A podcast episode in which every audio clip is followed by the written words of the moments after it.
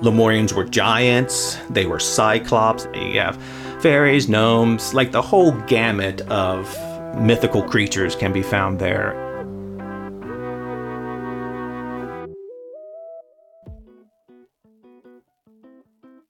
Justin McHenry is a historian and researcher who studies centuries old documents while working at the American Public University System as an archivist, those unsung heroes protecting our living past.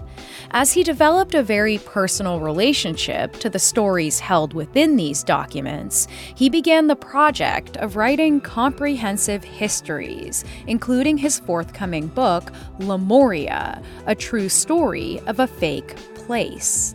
For this episode, Justin tells me a story that I haven't heard before an expansive tale of an apparent long lost continent, first written about in scientific works, then harnessed by esoteric eccentrics and New Age mystics, and then mutating over the decades into fantastical fuel that is embedded in the strangest of conspiracy theories and cults to this very day. I'm your host, Chelsey Weber Smith, and this is American Hysteria. Hi, Justin. I'm so happy that you reached out to the show uh, and that you're here to tell me about something that I know almost nothing about, which is definitely a place I like to be. So I'm ready to be shocked and awed and surprised. So thank you so much for joining us today. Uh, Chelsey, thank you so much for having me. I'm super excited to sit here and talk to you about Lemuria. I think it's uh, you're going to have a good time. I know it. I, I trust you. so, okay, for our audience and for me, uh, the uninitiated, would you give us just the briefest overview elevator pitch of what your book is about and kind of what the story of Lemur- Lem- Lemuria, right? Lemuria? Yep. There you go. the story of what Lemuria is about before we get into the different phases of this tale. Oh, yeah, definitely. Okay, so this is how I like to describe it to people. So, what Atlantis is to the Atlantic Ocean, Lemuria is to the Pacific and Indian Oceans. It is the great, long lost continent of those oceans. You know, it shares some similarities with Atlantis. There was an advanced civilization that lived there. And like Atlantis, Lemuria had a kind of rapid, catastrophic demise. And they often have been lumped together when you have people talking about Lemuria historically as part of a timeline where Lemuria, you know, precedes Atlantis and kind of set the stage for it culturally and spiritually. And their histories have been kind of like intertwined with one another. But Lemuria also has other mythology that has been formed around it. And the place has proven to be a very malleable and shifting kind of like all over the place where for Atlantis and the discourse surrounding it has kind of centered around it being a sort of a representation of kind of these different Mediterranean based cultures or even a remnant of a pre uh, younger Dryas kind of civilization. But uh, and that's for the people who believe like Atlantis ever existed in the first place of course. Sure. But Atlantis is kind of all very terrestrial and like rooted in some sort of recognizable history or prehistory Lemuria, on the other hand, is kind of like Atlantis letting its hair down. It's like the cousin who'll like buy you cigarettes and like all over the place physically. Like it's in the Indian Ocean, it's in the Pacific Ocean, it butts up into California and gets into California. It's in the inner hollow earth, it goes into outer space. And the Lemurians themselves were just as diverse, starting as like the missing link in human evolution to these jelly sack, gelatinous like creatures to giants hundreds of feet tall. There's cyclops, and there's kind of tall Nordic looking humanoids to evil lizardy like dwarves and reptilians to intergalactic space brother. So it's kind of you kind of get the whole gamut of stuff there for Lemurian. The whole family's here. exactly, man. It's it's a who's who. It's it's you're walking into the cantina at and uh, Mos Eisley there, and at various times they all kind of possess superpowers and um, the ability to communicate telekinetically. They're all advanced intellectually. Lemurian women were you know hyper empathetic and possessed Jedi like powers like the ability to move objects with their minds and project their thoughts into others. So it's it's just kind of where lost continents get funky and weird. Well, I'm even more excited now. I did not know that we would meet quite so many creatures throughout American history. Like, you know, I, am hearing these different entities that you're talking about, and I'm already like, well, I remember when that was believed kind of generally in America. Um, so I'm thinking of kind of like the moon hoax. Oh, yeah. Uh, when they believed that there were all these different creatures on the moon, mm-hmm. as well as things like the Cardiff giant and the giants yeah. that walked America pre mm-hmm. the native cultures, which is, of course, a, a, wild story itself. But yeah, I feel like, as we said, the gang's all here. So, oh, yeah. All right, why don't you start at the beginning for us? Perfect. Well, okay, so unlike Atlantis, which kind of has a nebulous beginning, Lemuria has a very, very, very specific beginning. And it all started with a British ornithologist named Philip Lutley Sclater. And so in 1864, he published this paper kind of reviewing the mammals of Madagascar, and he hits upon lemurs. So, lemurs are special in that they are only found on Madagascar. And so it's a big old mystery about how they got there and stuff like that. And so to solve the problem of how lemurs got onto Madagascar and all these kind of lemur like species in South America and Africa and also in India, this guy Sclater proposed basically a land bridge, a land bridge that connected South America to Africa, from Africa to Madagascar, from Madagascar to India. And so this big, huge, kind of long, misshapen land bridge that connects them all, just to kind of explain lemur migration, like okay. prehistoric lemur migration, right? Got it. And then just at the very, very end, as like a parting shot, he just goes, "Hey, let's just call it Lemuria," and the name just kind of stuck from there. And so from the beginning, it kind of was taken up by some of the, like the most serious scientists in the 19th century, and it gets involved in a lot of the major scientific debates of the 19th century as well, which is kind of really fascinating. And so it, it gets really at the heart of debate that was going on at the time about the permanency of continents and oceans. It was believed that the continents have stayed where they were and it's just the oceans have kind of risen and fallen and that's where you get the shape of the continents today and it wasn't until the early 1900s when you have a kind of a german meteorologist guy by the name of alfred wegener who um, proposed what we know as continental drift theory and in his theory he brings up lemuria and calls the whole separation of Madagascar and India from Africa and how it butts up against Asia, creating the Himalayas. He called that the Lemurian compression. And so you can see right there, Lemuria is, you know, being used mm-hmm. within the scientific field. And so it was taken pretty seriously at the time as a totally plausible idea. Yeah, yeah. So, um, and it was also, especially before you get continental drift being taken seriously, and that didn't really come about until the mid you know 20th century when we started understanding more about plate tectonics and, and all that kind of deep mm-hmm. science stuff. I am nowhere near qualified to be talking about that. I'm a historian by trade so um, that is not in my field of study. But yeah before that you would have these guys like Sclater and many many other scientists kind of creating these land bridges to equate for all the different kinds of stuff going on in the world the other great scientific debate that it got raveled around in is the debate on evolution. Mm. It was very, very deeply involved in that just because Charles Darwin published his On the Origin of Species in 1859.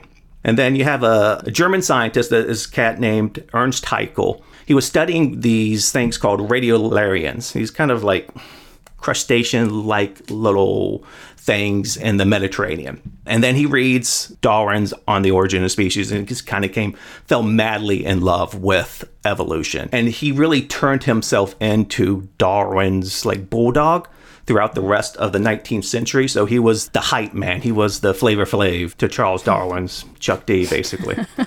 and so he ends up writing a book called The History of Creation in 1868. And that is where we get the first actual map of Lemuria. So Ernst Haeckel was a beautiful artist. Like he drew these really elaborate artworks that goes along with his like science that he was studying. And so he drew this beautiful map of Lemuria and basically how it was the cradle for humanity. At the time, on the origin of species doesn't really get into the whole debate about how you know humanity involved. It just kind of throws out the idea of evolution and you know natural selection and, and those theories. And so history of creation kind of takes it one step further and goes actually into the nitty gritty of how humanity evolved. And at Haeckel, he placed all of that evolution right smack dab in Lemuria. And so that's we're basically the missing link. So the longest time people were looking for the missing link in human evolution, and that's where Haeckel put his missing link was right there in uh, Lemuria. So I'm guessing that because this is happening during the first kind of debates, questions, entertainments, even around evolution, that we're going to get some eugenics involved in what we're talking about here. So, was there a way that the story of Lemuria started to take that turn at all when we're talking about a new race, right? Because I believe that there was also a new race that had apparently lived in this area. Is that right? Oh, yeah. Haeckel most definitely did that. So he placed this directly in his whole kind of spiel on race and the race is. And he had this tree of life he created, and it, in that tree of life, he he ranks the races. And of course, you know the Nordic Aryan race is at the tippy tippy top, and everything else is kind of secondary and below. And so the the lower races were the ones that haven't evolved so much away from the the original Lemurians, while the Aryan Germanic races, they have evolved since then. And, you know, they evolved. You can see that evolution because they were all interested in the same kind of stuff that Ernst Haeckel was interested in. And, and, and like they created the same kind of culture that he was, he was interested in. So it was all kind of self serving, really. So, okay, we are in the, uh, what would we say? Like this is around the 1920s that we left off? So yeah, no, Ernst Haeckel. it was throughout the from like the 1870s on up to like the 19 teens. 19 teens okay. Yeah and that's the thing about the um, history of creation. So the history of creation was this wildly popular science book. So it would be like kind of like one of, you know, a Stephen Hawking book mm-hmm. being released or a, Neil deGrasse Tyson or something like that. So it's kind of like this popular science work that was being released, and he would keep releasing new editions. So this was a book then that wasn't just scientists. It wasn't just scientists that were reading this book. It was something no. that was more accessible to anyone who could actually read at that time. Exactly. And it was also at the same time when you know, the Industrial Revolution was very much in, and it was creating this kind of like a middle class, an actual mm-hmm. first middle class mm-hmm. in the Western worlds. And so people were having more free time and more spendable cash to, you know, dive into topics that they're interested in really, really for like almost for the first time. So you have, you know, a wider audience taking this and, and reading it and picking it up too. And especially since it was so popular in Germany, my you know, Haeckel's been called kind of like a quasi Nazi. Um, he died way before the Nazis took power. And the Nazis even actually banned his work when they did take power. Mm-hmm. But he was still popularizing this idea of a kind of white supremacist attitude at the times too. So people were learning about evolution. They were also learning that they were the superior race too. Right. So it kind of goes hand in hand. You know, on this show, we have talked a little bit about the history of pre Nazi Germany myth making and how yeah. important that was as a foundation once the Nazis did arrive was this sort of um, nationalistic folklore that was not mm-hmm. true folklore, but that was being written as a kind of way to bolster the spirit of Germany into, you know, feeling big enough to take these more nationalistic steps. And so I imagine that people in the States were adapting that story in a different way. Is that true? Yeah, so um, I would say along those same lines, just to continue your thought on Germany. Yeah. So creating that the mythic folklore, this will be like on the science side and like basically providing the scientific proof to bolster those folkloric claims. Yeah. And yeah, it would have very, very big impacts. It would have an impact in America on the like the next part of the the journey here. Okay. But one immediate thing it did have an impact on was more on the discussion of proving evolution. Mm. And so his work directly influenced this Dutch scientist, guy by the name of Eugene Dubois, who kind of quit his whole life up and moved his family to Southeast Asia and onto Java to basically search for the missing link. And the kind of crazy thing is he he found it or found proof of it. And so he was credited with the like discovery of what's called the java man. All it was was a tooth a skull cap and a thigh bone. But from those pieces he devised one of the first uh, fossil records of mm-hmm. a pre-human. So like one of the first humanoids that walked erect on the earth. And i think it, it later became known as homo erectus. So that's where like the first thing of homo erectus. So Lemuria can almost be not not credited, but um, providing inspiration for doing the the legwork in proving evolution in its day. Well, that's like that's a pretty big deal, I would say, right? right. It's, it's, kind of it's kind of just funny that it would just be there, and it's like, oh, this guy, um, he saw that Lemuria or Haeckel placed the the cradle of civilization there in the Indian Ocean, and so he went searching around in places for where he could find fossilized proof of it, and he, he actually he actually did find it. Okay, so what comes next? So what comes next is is the fun stuff. All right. So Ernst Haeckel directly influenced Madame Helena Petrovna Blavatsky. So, Madame Blavatsky, are you familiar with her? I sure am. I think probably many of our listeners are, but uh, a refresher would be, I think a refresher would be very appropriate. Okay, so Madame Blavatsky was this, uh, like queen of the occult um, and, and all things mysticism in the 19th century. She started, uh, I think she was born in the Ukraine, um, traveled all over the place, got lots of interesting experiences before settling down at the age of 41, I believe, in New York City. And it was there when she settled in, in New York that her and a kind of a coterie of, of followers and like-minded individuals created the um, Theosophical Society. Mm-hmm. And so it is from this theosophy um, which really gets it going. So she writes a first book. Her first book is Isis Unveiled. It's kind of like her creating a myth surrounding the idea of theosophy, just kind of give it a, a little umph to give it some street cred. And so her and her her chum Henry Steele Olcott they moved to India. They set up the Theosophical Society of Adyar in, in India, and it kind of blossoms there into a worldwide metaphysical, spiritual movement.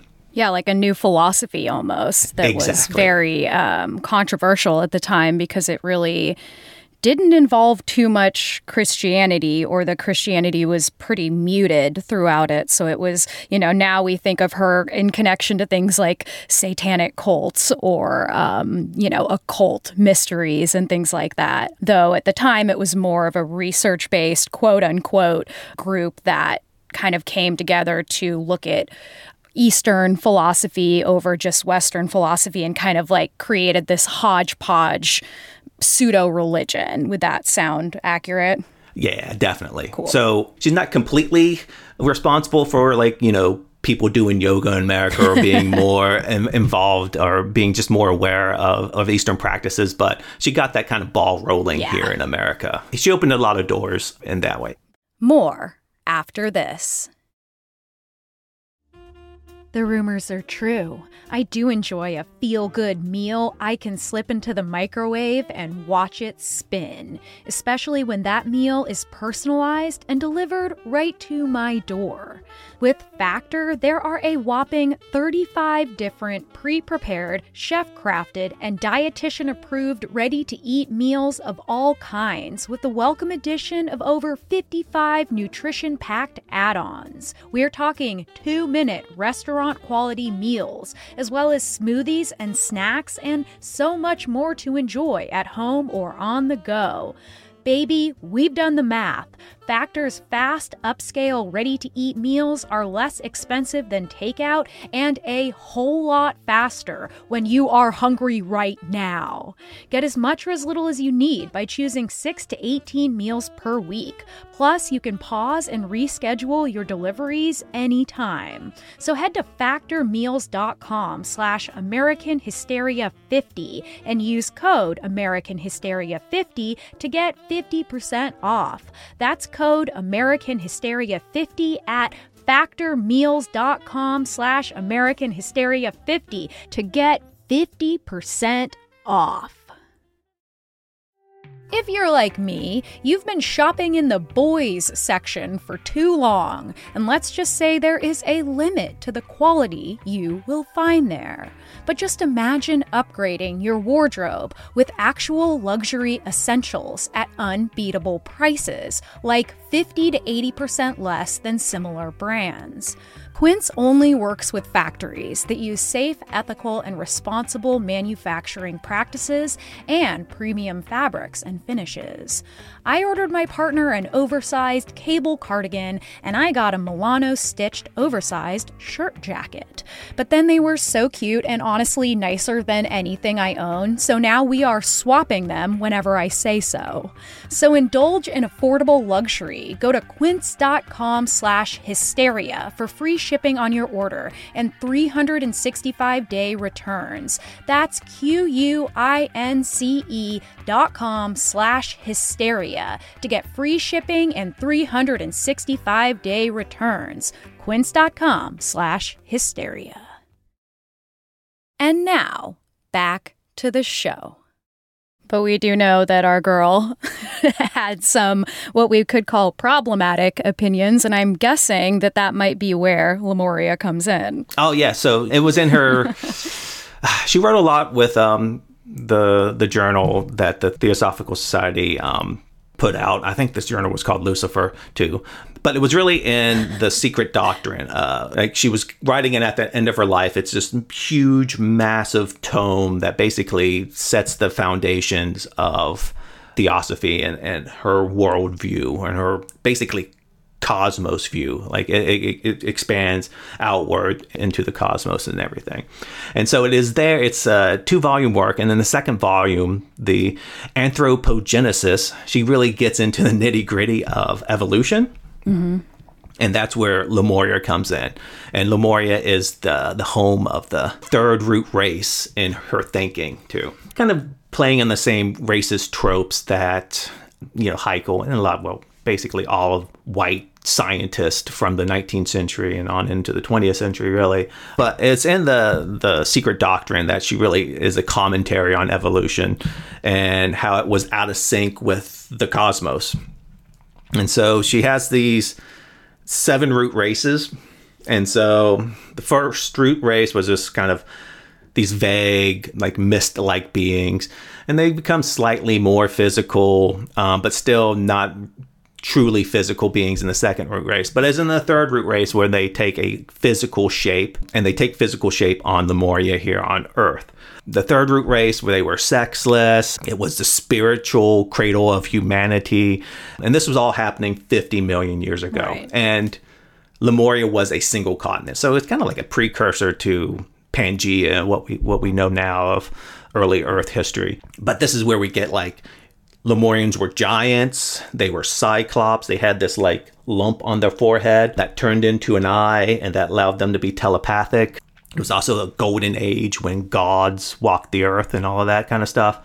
And what's funny about it is, like, throughout the whole thing, she was just trash talking Ernst Haeckel, calling him a mor- moral murderer, a crass materialist, and stuff like that. So it was it was kind of funny stuff for like you know a, a history geek like myself. Oh yeah, I love a good uh, esoteric feud. yeah, right. Can we call it that? Mm-hmm. Yeah. and what's what's what's also funny is so um so yeah, while she's bashing him in the the Secret Doctrine, that comes out in 1888. The very next edition of Haeckel's book it cuts out Lemuria altogether. So, like the map that had Lemuria on it, he just kind of xed it out because he didn't want any kind of connection there between him and oh. Blavatsky. So it, it's kind of funny. There was like a, a little little silent feud going on there in, in the in the writings and in the books. But that was like quite a change for him to ch- kind of change his whole scientific statement to avoid getting made fun of. Exactly right. Just avoid any kind of connection with with her too. Yeah, I mean that's fair. Yeah, it's probably probably for the best. Okay, so at this point we've got kind of the extraterrestrial slash just strange primordial beings that are living on Lemuria according to Madame Blavatsky. So do those stick? Like what happens next with the creatures and the idea of what this place once was? Yeah, and so what what happens is the direct next generation of theosophists after her really cement that kind of mystical Lemuria. So it will never ever be back in like a um, scientific setting. It will only be moving forward in this kind of um, weird, yeah, esoteric kind of world. Yeah, like almost paranormal. Exactly. Exactly. Yeah. Uh huh. And it's through the works of like her direct disciples, Annie Besant and Charles Leadbeater, and also um, Rudolf Steiner. Yeah, Besant and Leadbeater. Have you have you run across them at all in your? I haven't. Oh, they, they will be good ones to get into. So Annie Besant was uh, an English woman, really like controversial English woman um, in the the mid to late 19th century. She was like you know campaigning for you know birth control in, in England and even maybe quasi like abortion mm-hmm. rights in England as well. She would move to India to kind of take charge of the Theosophical Society there and then become just really entrenched in the Indian like freedom movement to get away from you know the colonial English rule too. So she's kind of a really fascinating woman, but she's uh, like intellectually entwined with this just creep of a man, this just worthless human being called Charles Leadbeater. He started. Um, he was a Anglican priest, I believe. Always a good place to start. yeah, and you can you can I think just from saying that you you kind of know where the story goes. so he renounces that, and he turns to theosophy, and as as he's a, in theosophy, he becomes a um, basically a serial child molester. And so it's just a really horrible story. Oh my God. Okay. So they wrote a series of books together, and the one dealing directly with Lemuria was Man, Whence, How, and Whither, which came out in 1913. And that's where it gets really kind of crazy and weird and also really confusing too. So, according to this, their whole kind of theology going back, they have beings from the moon and Mars traveling down to Earth in these basket works, like so these wicker baskets. No. Yeah. Like they're lowering them on some sort of pulley system? Or like balloons. Okay. Uh, it's it's not really that, but they just call them basket works. Okay. and so they're they're dropping down to help humanity along. And that's where they meet the Lemurians and the Lemurians were the humans that were here being helped out by these Martians and moon people. It's where they kind of were taught civilization as well. And Lemurians at this time were these huge, ugly creatures that were gorilla like. They had egg shaped heads and were like huge. But thanks to these Martians and, and moon people, they kind of um, gradually evolved into more human looking like things. Okay. All right. So this is a story I feel like we hear in different iterations where almost like the missing link is some kind of alien, where it's like the aliens Yeah. came down and either bred with or taught us some sort of more civilized way of existing, right? Yes, Okay, exactly. okay. Yep. yep. So, where do you think these ideas came from that these two people were writing about? Do you have any idea? Because it seems like it's a kind of left field type of story to tell. Did she cite or did he cite any previous sources, or is it just kind of like lost to time? It's just lost to time. Um, and that's that's the funny thing because Blavatsky, if you read The Secret Doctrine, even Isis Unveiled, like she has copious amounts of sources and like footnotes and stuff, so you know where she's getting her information from. Okay, yeah. It might be from like a secret book that only she knows how to read, but she's at least providing those sources. But for uh, Besant and Leadbeater and, and others, they're just like, "Yeah, this is how it is, guys. You gotta, you gotta, you gotta deal with it." Wow. Sorry. All right. okay, so does this begin to start to inform New Age belief? Yes. Okay. Very much so. And that happens actually probably in the like the, the I was going to say that the next iteration of Lemuria, and with um, Churchward, like he drew a map of Lemuria, and it's very much kind of close to the coast of California. But what the next next part is, it's just a move into California, basically. So California becomes the east coast of Lemuria. Awesome. Okay, got it. Yeah, yeah. I'm so glad. I knew we were going to end up in California. I just knew Yeah, it. it's like where everything ends up to. It is. It's at least where everything related to aliens in the new age seems to uh seems to end up. So yeah, like in the 1920s and 30s, you really get like this golden age of Lemuria in America, and it's all centered around Mount Shasta, Mount Shasta in mm. Northern California. And so Mount Shasta, if people know, should look it up. It's this beautiful peak in Northern California, just kind of just rises up almost out of nowhere, kind of near the Oregon California border.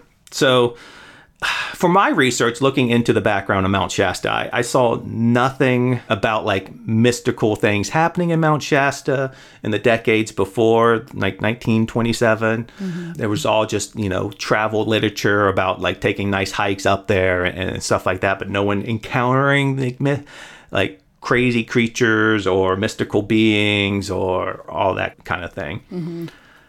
But it is in 1927 where you have the Rosicrucians. So there's another fun group for you, kind of creating this myth of mystical stuff happening out Mount Shasta. And it's all revolves around um, Lemurians being like within the mountain there. Lemurians had kind of like retreated after their civilization fell into the the mountain of Mount Shasta and kind of lived there, have been living there for years. And so you have um, the name of the Rosicrucian group is called AMORC. So A M O R C.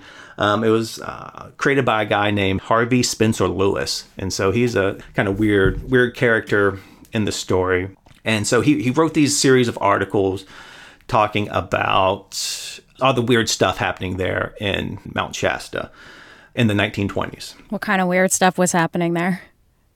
You have weird lights, people seeing weird lights on the mountain. Um, there was a uh, astronomer um, by the name Edgar Larkin who had witnessed this magical city on the mountain through his telescope. Okay, cool. Mind you, his telescope was in Pasadena, like outside of Pasadena. And so, for people who don't know, California is a really, really big freaking place. And so, it's about six to 700 miles between his observatory to Mount Shasta. So, People are like, if he has a telescope, we can trust him. exactly, exactly. and so, they were talking about that. They were talking about these weird Nordic looking people, like tall humanoids, um, coming down and buying supplies at the local local general stores and like paying in gold nuggets and just like not waiting for change to be made and stuff like that. So you got these kind of weird weird stories popping up.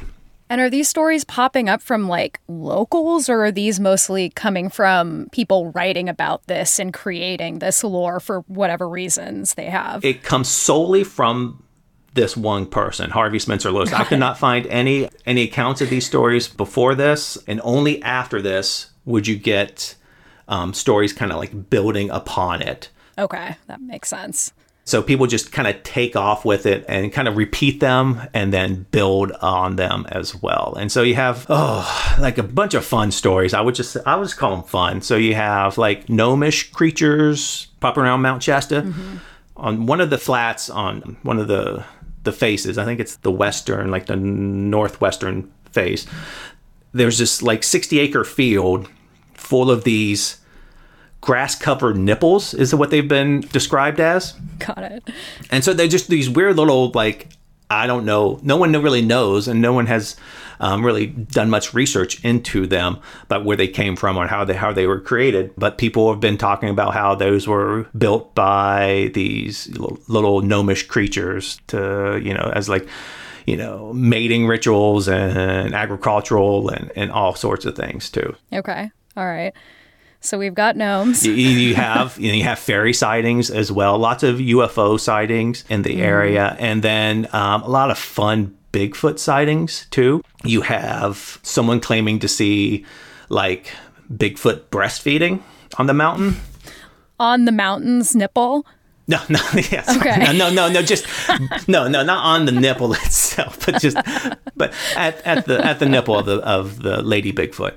Got it. Okay. Okay so yeah, you have fairies, gnomes, like the whole gamut of mythical creatures can be found there in Mount Shasta, along with just a bunch of weird like people just showing up too. There was a story of these like mist beings showing up in a in a local's house and just kind of staying there and bothering their daughter for a couple of weeks. And you said mist beings? Yeah, yeah, just okay, like cool. three mist like beings. Oh, that's kind of freaky. Yeah, yeah. It would yeah. be not be fun to to have them as roommates for for a while. Okay, so we've got Bigfoot, fairies, gnomes, aliens. Yep. Mysterious lights, mist beings. Yep. Kind of a lot of touchstones of even today's conspiracy theories and paranormal sightings, whatever you want to, you know, those 2 that mm-hmm. hold hands so well. But this is pre the kind of explosion of what we would call the new age in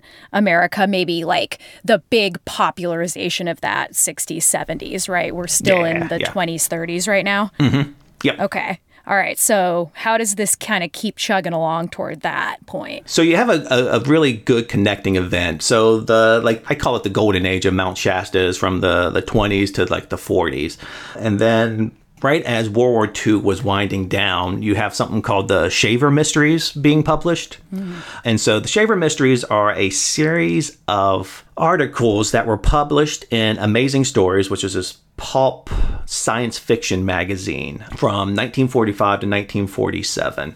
Um, and they were written by a guy named Richard Shaver. And so Richard Shaver had kind of a long history before publishing these of you know being in and out of mental institutions throughout the 1930s and right before he published his, his stories he, he wrote to amazing stories and um, it was right after getting out of one of these, these mental institutions and so he wrote to the, the editor at Amazing Stories was a fellow named Ray Palmer. And so Ray Palmer was big into like the the science fiction world. He was like first wave science fiction fan back in the 1920s. Um, and he kind of risen over the years to edit this magazine. And so he saw Richard Shaver's story. And so this was Shaver basically describing what was happening to him as a kind of like a targeted individual. Mm-hmm. And so he believed that there were these evil dwarf like beings that were like kind of hounding him and have been hounding him for years and years and years. Um, and they were re- kind of responsible for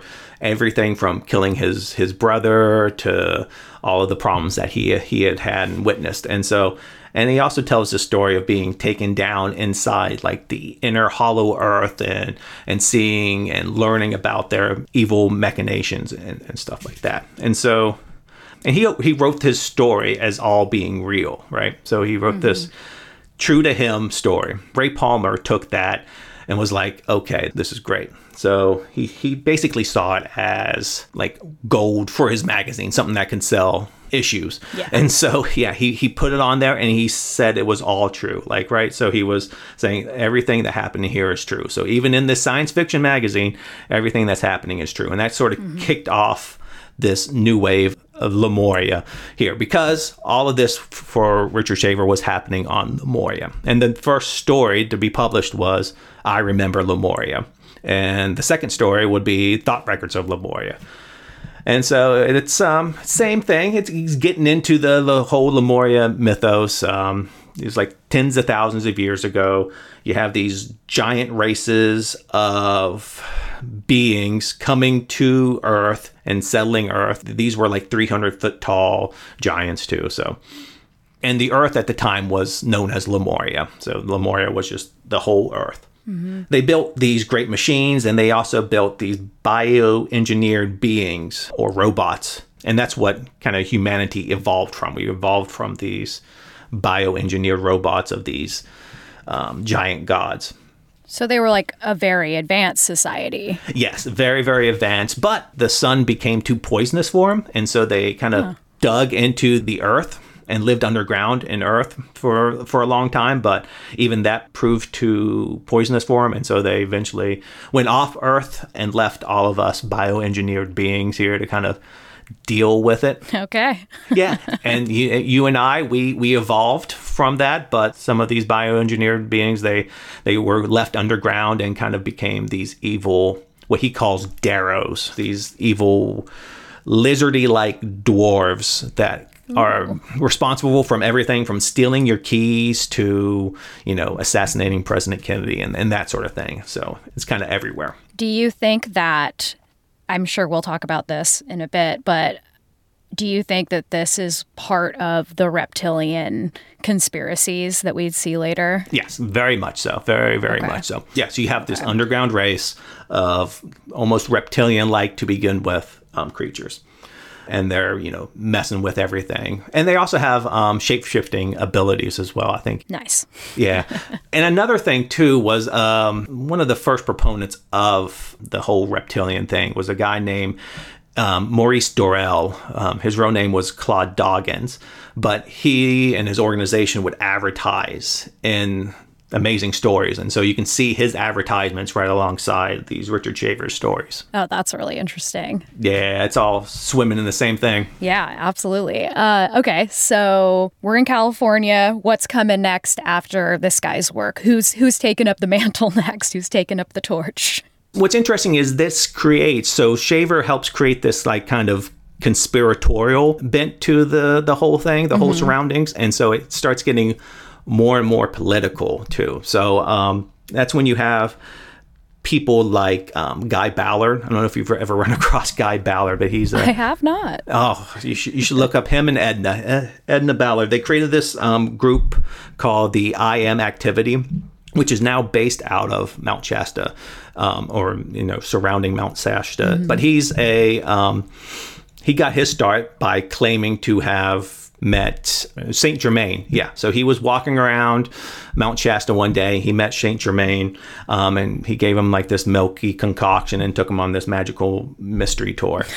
okay, great. But he created this religious political movement. So it was like super ultra right during the 1930s and 1940s. So it was like almost a quasi like fascist right wing organization that was walking around. So it was walking this kind of fine line between politics and kind of this new age spirituality because part of his theology was like there is a new age coming, there's a new world coming. And so it was mm-hmm. very much in that in that realm. And then you have another group called the Lemurian Fellowship that would be created in the late 1940s, early 1950s as well. And they were talking about you know this new age, this new world being created and and their their whole spirit, and they're still around too. They're still out in California as well, I believe. Um, and it's like you have to be prepared for this new world. You have to, you know, study for it and become a, a citizen of this new world. Mm-hmm. And then also you have starting around this time in the 1960s is when you know you have a, a series of channelers coming through as well oh, so yeah. jane roberts is a big one the she channeled the seth material you have um, Uriel and the Unarius Academy of the Sciences which is also out in California too. Mm-hmm. So they, they talk a lot about space brothers coming in from Lemuria and helping us along and, and channeling them and, and their past histories and things like that. And that would lead to the 1980s with someone like JZ Knight, who would channel Ramtha. I have some personal connections that we won't oh. get into, but I grew up uh, in Olympia, which is right outside Yelm, where she okay, yeah. still dwells. Yeah. but please, please continue. Well, like her her channeled entity was a person named Ramtha, and so the whole Ramtha backstory is set in Lemuria and how Lemurians were this persecuted race by the the Atlanteans, and so it really develops this kind of persecutorial flavor to the Lemurian story too. So it's starting to get a, I would say, a little darker and a little bit more like put upon. Wow. I had no idea. Sorry, you're blowing my mind. I yeah, did not know. Right? I did not expect Lemuria to be part of the backstory of Ramtha. That's fascinating. Yeah, yeah. So, yep, it's he he, he came from there. I think he was he was a 14 year old Lemurian slave who basically like the story of Spartacus. So he, he mm-hmm. rose up to um, lead his people out of slavery by the Atlanteans. And he had this like long campaign uh, against them. He was stabbed in the back by like a Atlantean assassin, um, which led to his kind of spiritual awakening and, and stuff like that too. So well, there you go. More after this. Hey, it's Kaley Cuoco for Priceline. Ready to go to your happy place for a happy price? Well, why didn't you say so? Just download the Priceline app right now and save up to 60% on hotels. So, whether it's Cousin Kevin's Kazoo concert in Kansas City, go Kevin, or Becky's Bachelorette Bash in Bermuda, you never have to miss a trip ever again. So, download the Priceline app today. Your savings are waiting. Go to your happy place for a happy price. Go to your happy price, Priceline. And now, back to the show. Okay, so, all right.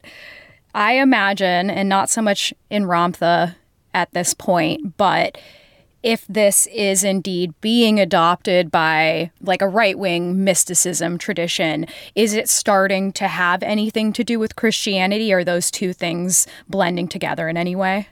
Um, no, not not really. You would have it closest with the Ballards and the I Am movement, um, just because his, his whole deal was Saint Germain. Saint Germain just Saint Germain that, and then when to like gain popularity, he would be like, oh hey let's let's add jesus to this and so mm-hmm. and then he like would specifically say hey jesus said saint germain is a, is is a, like a true disciple he's a true um, also prophet too so jesus just said that at some point to someone yeah, he, he's just like yeah it's yeah it's it's in there he's got to yeah. read the fine print well, okay. All right. So, if not Christianity, then definitely politics. These two things are continuing to be connected. Yes, okay. yes, very much so. And it's also carrying on. So if you look into like 4chan or 8chan or, or whatever the right wing boards are now, like if you look into like the where Lemuria pops up there, it's all in this kind of like very much like a, this persecuted society and how like. Okay this is what happens. It's almost an example. Like this is what happens when you let science and reason, you know, kind of dictate a society will you know, crumble like Lemuria did or it was just basically it's a tool now. Lemuria is, is being used as a tool by a lot of people to kind of just promote their own um, ideas. So let's talk more about kind of how Lemuria is used today and what the stories are that people are telling about it and using it, like what they're using it for. So, could we just talk more about how it's been woven into maybe some of the bigger conspiracies that we've been hearing? Yeah, so it's it's been right there at the middle of the the reptilian conspiracy um, theories that are going around. It's kind of at the heart, at the beginning of it. It's most prevalently known today, basically, as being um, the Lemurian crystals. So people are into crystals and, and gems and, and whatnot. It's been like deeply rooted in that lore, and that has its own kind of like side story to it, where these basically ancient aliens have come down and seeded the planet with these Lemurian crystals to use as fuel for their spaceships going forward. So um, we've been you know mining these crystals, and you can unlock the powers yourselves for them. So yeah, there's this um, a lady who started her kind of own cult, like social media cult, basically on you know, Instagram and, and everything, on Facebook. Um, her, she was Amy Carlson, and so she her her cult was called Love Has Won, and so she was like a cult. I know what you're talking about. Yep, okay, yep. great. Yeah, yeah. She's the she's the lady that would um, took so much colloidal Yes. silver that she kind of had this blue hint to her. Yeah, and so like her spiel was like she was from Lemuria. She was one of her past lives. She was a Lemurian queen, but also one of her past lives. I think she was Donald Trump's daughter or Nice. or something along those lines too. So. So that, that that's it kind of gives you like it's just something it's like something that gets sprinkled in. It's like um cumin or or paprika or something. It's just a, a, a spice that gets added to people's backstories to give them kind of more a little bit more credibility. Yeah, totally. Okay, so is there any of its like original root race stuff still going on there? Like, are white supremacists using this story in any way to tout their own superiority? Um, I wouldn't say it goes like Lemuria deep to have them Okay. tout their own the spirit, but they I could still see them using you know the Haeckel's words or you have a lot of mixture now between new age like influencers and these kind of right wing political you know influencers as well and so they've they've been converging together and i think the intersection of that venn diagram is like both of those are mostly you know white people so they've they've been centered around that and that that that shared kind of whiteness has been you know helping them So, do you think it's more that it gives people more of a story or proof for like massive government cover up? Is that part of what really fuels the conspiratorial part of it? Yeah, I think so. Okay. It just helps with that too, and then you can you can see that with the um, one of the funny things is um, so Michael Flynn, who was what Trump's candidate to be national security advisor, Yeah, I think that's right. but he was just a total you know jerkfish too. Yes. But he he was he he like totally cribbed one of like Ballard's like whole deal too. So it, it's kind of funny. So he the only thing he changed was I am to we will, but everything else that in like a speech he gave was was the same thing. So you you still see these playing upon the same ideas and rhetoric from you know 70 80 years ago today too Okay, so just to bring this all together, I'm interested in both why you are so interested in this, like what what brought you to this, what continues your interest, what actually brought you to being obsessed enough to write a book, and then kind of on top of that, why is this an important story for us to understand and what can it teach us about kind of the present day, do you think? So yeah, I got interested in like I just have always generally been um, interested in you know more mysterious things, um, topics. X Files was one of my favorite TV shows growing up, and so just being generally interested in that. I, I've heard little bits and pieces of Lemuria, stories about Blavatsky, and, and you know reading a little bit about her, and then just seeing Lemuria pop up there, knowing a little bit about like the Shaver mysteries, and seeing Lemuria pop up there. So. I was looking to like, hey, you know what? I, I want to write a book one of these days. What would be a good topic? So I was like, I just looked into this and it's just kind of kept spreading and growing and the story kept kind of like spiraling more and more out of control into kind of crazy new places. I get that. Yeah. and, and, and what, as I was researching it, the thing that I, I took away most from it was basically how false narratives come to be.